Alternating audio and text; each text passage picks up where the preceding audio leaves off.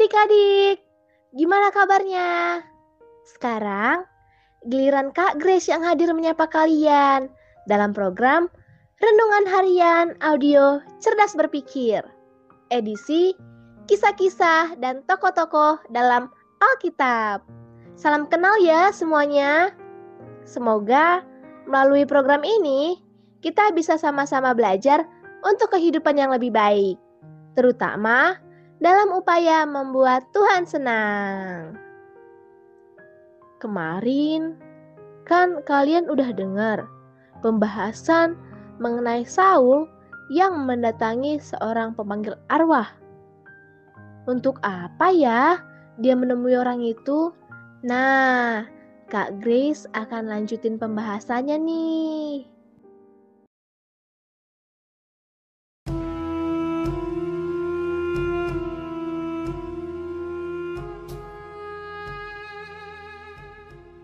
Saul pun bertemu dengan tukang pemanggil arwah tersebut.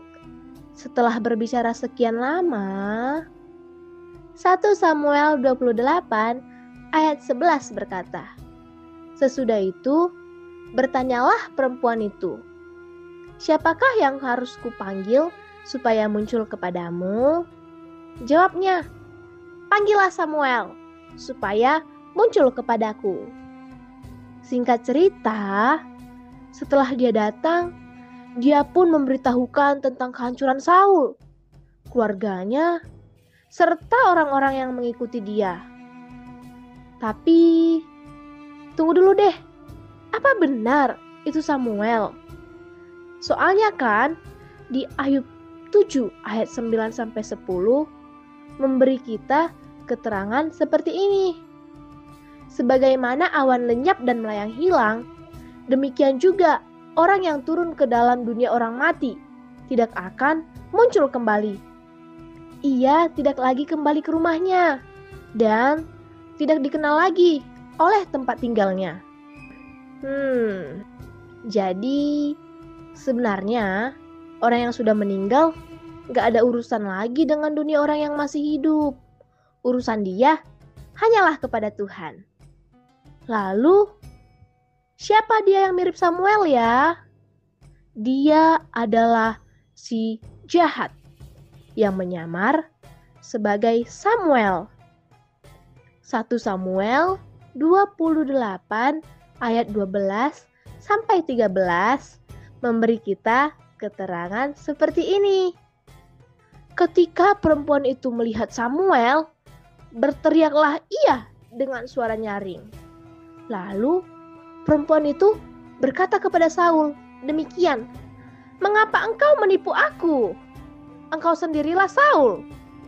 Maka berbicaralah raja kepadanya, "Janganlah takut, tetapi apakah yang kau lihat?" Perempuan itu menjawab Saul, "Aku melihat sesuatu yang ilahi muncul dari dalam bumi." Hmm, kalau itu dari Tuhan, biasanya nggak muncul dari dalam bumi, tapi turun dari langit. Dan sesuatu yang dianggap ilahi oleh tukang pemanggil arwah, ya kuasa si jahat kan? Jadi udah jelas bahwa itu bukan Samuel, tetapi roh jahat yang menyamar sebagai Samuel. Di sini, Saul dikelabui dua kali yang pertama, dia mengira yang muncul adalah Samuel. Ternyata bukan. Yang kedua, dia berpikir akan menemukan jawaban dari Tuhan dengan menempuh cara-cara yang bukan maunya Tuhan.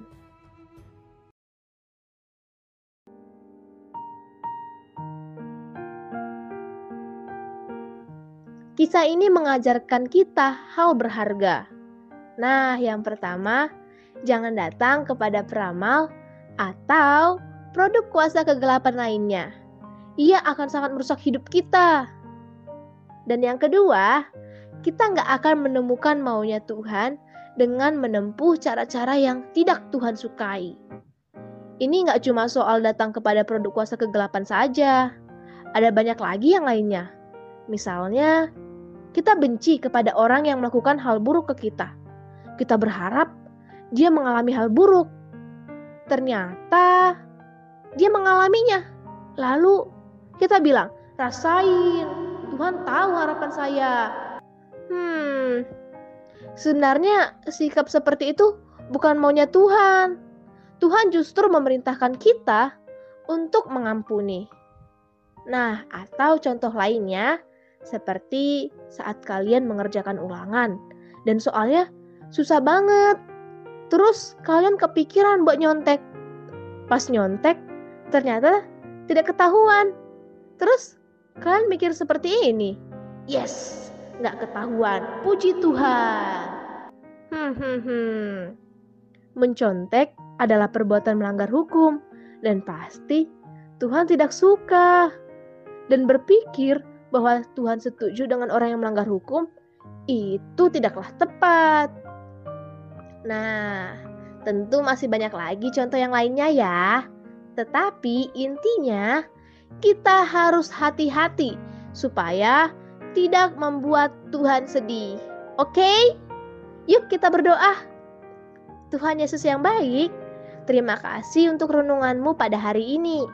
Biarlah setelah kami mendengar firman-Mu, iman percaya kami semakin teguh kepadamu. Kami tidak mau menjadi seperti Saul ya Tuhan, yang mempercayai tukang pemanggil arwah. Kami hanya mau mempercayai Engkau saja, Allah yang benar dan Allah yang hidup. Berkuasalah atas kehidupan kami ya Roh Kudus. Ini doa yang kami sampaikan kepadamu dalam nama Tuhan Yesus. Haleluya. Amin. Oke, Kak Grace undur diri dulu ya.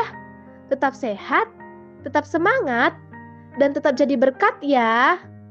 Jangan lupa bahagia. Tuhan Yesus memberkati. Dadah.